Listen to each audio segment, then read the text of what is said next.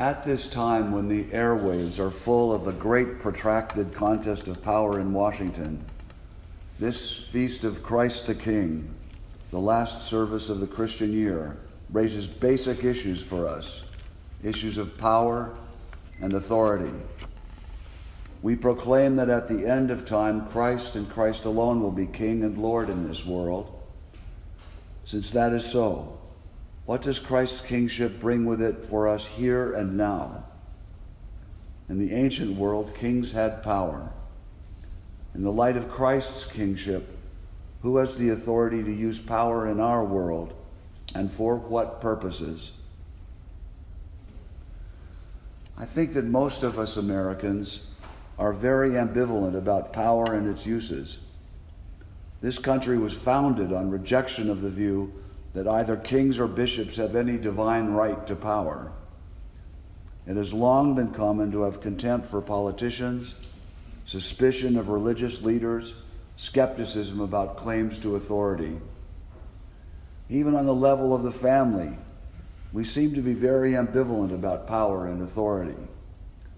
We know of parents who, on one hand, are authoritarian, even brutally abusive.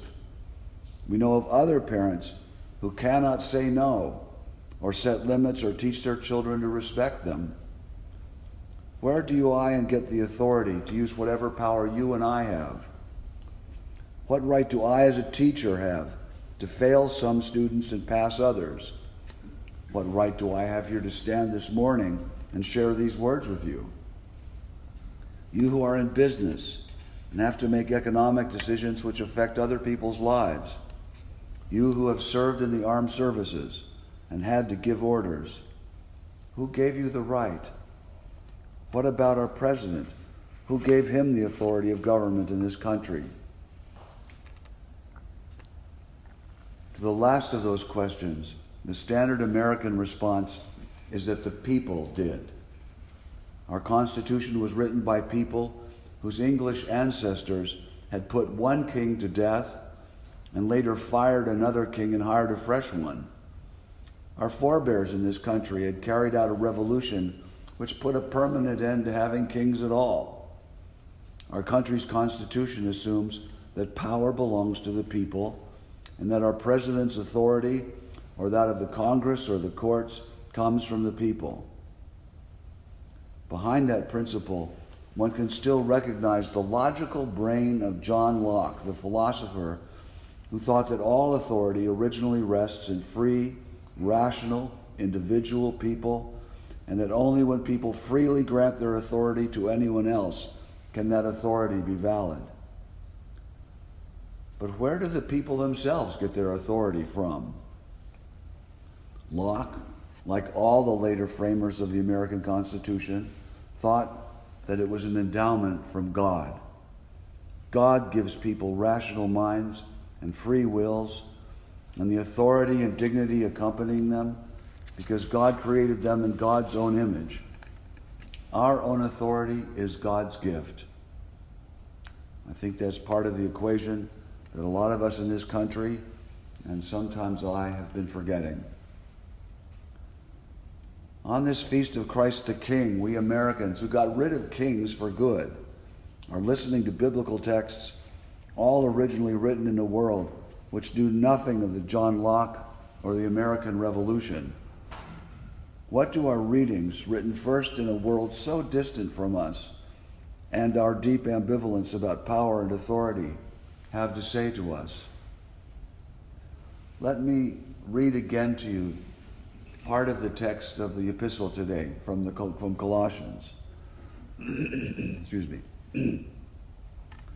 Christ is the image of the invisible God, the firstborn of all creation. For in him all things in heaven and on earth were created, things visible and invisible, whether thrones or dominions or rulers or powers. All things have been created through him and for him. He himself is before all things, and in him all things hold together. For in him all the fullness of God was pleased to dwell and through him, God was pleased to reconcile to himself all things, whether on heaven or in, uh, whether on earth or in heaven by making peace through the blood of his cross. Well, then, I'd suggest that the first thing to be learned from Colossians is this there is a God, and it is not us. Only God is God. We are not the kings and queens of the universe. Second, every kind of power and authority was created through and for the Son of God. God's creative power in Christ gives every kind of legitimate power and authority. That does not mean, it means least of all, that the present powers and authorities of our world have some sort of divine license to do whatever they want.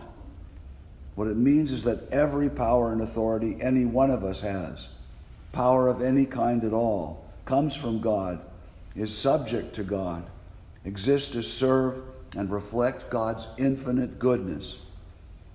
The authority and dignity we bear is because God makes us in God's own image. The respect we owe others and to their authority and dignity is because they too are made in God's image. And we are accountable to God for how our power is used. Just to illustrate that, one of the greatest blessings in my life is that I was raised by parents who believed in their bones that their authority over me as their child was from God and subject to God. Now, I am quite sure that it never once occurred to my mother that her authority over me was, de- was derived from the consent of the governed. She never asked me. My parents never doubted that their authority was genuine and valid, so I grew up in a secure universe. But they never doubted either that my dignity was genuine and valid too, for they knew that I had the same God as they did. We all alike were called to serve the one God who knew and loved and ruled each of us. They were not little strutting gods dominating me, nor were they self doubting or guilty, doubting if they had the right to make me pick up my room. They were free to be my parents, not my peers, and I was free to be a child. But we all alike knew that neither my freedom nor my parents' authority was absolute, but all was in relationship to the one God.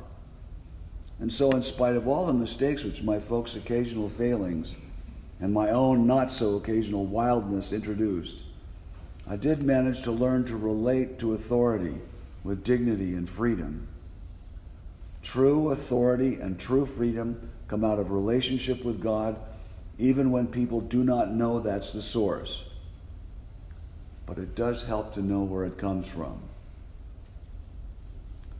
Third, God gives that authority and power for, to us for a purpose. God means for all things to hold together in Christ, that through Christ God might reconcile all things to God's self. Whatever power or authority you or I bear, it's not something we have the right to use to rule our own bit of the world to serve ourselves. It comes from God, and it may only be used to God's purpose. That purpose is to knit the world up into a unity of wisdom, love, justice, and respect, in spite of all the powers that have broken off from God and which fight against God's goodness. Whatever power you or I have, even if it's just the power of a word we speak to a neighbor in our department building, or if it's the power of a major corporate office, or the power of a teenager who has some influence with her friends.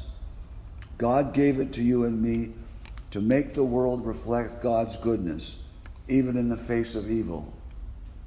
We have no authority to pursue goals which are selfish, which demean or divide, which treat people like slaves or like gods, which make of the world whatever we want to make of it.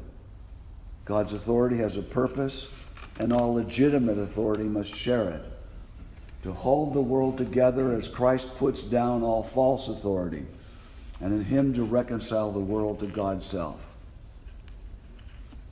Fourth, God exercises God's power through a very peculiar means, through the blood of the cross of Christ. It is not that God had no right to withstand evil with God's own infinite power. God did have that right. But that was not the way God took. That is clear in our reading from Luke. For Jesus to be king meant for him to sacrifice himself for the good of his people. His authority found its clearest embodiment by emptying himself out to save others. At the very least, that means for you and me that any legitimate authority we bear is to be exercised for the benefit of others, not just ourselves. The powerful drive of career, of competition, the drive for security or survival, all have to stand before God's ultimate authority. And we now know God's standard. Jesus died for us. We are called to leave ourselves in God's hands, trust to God for our future, and use our powers as they are meant to be used for the well being of those around us who are made in God's image too, in ways that tell the truth about who God is.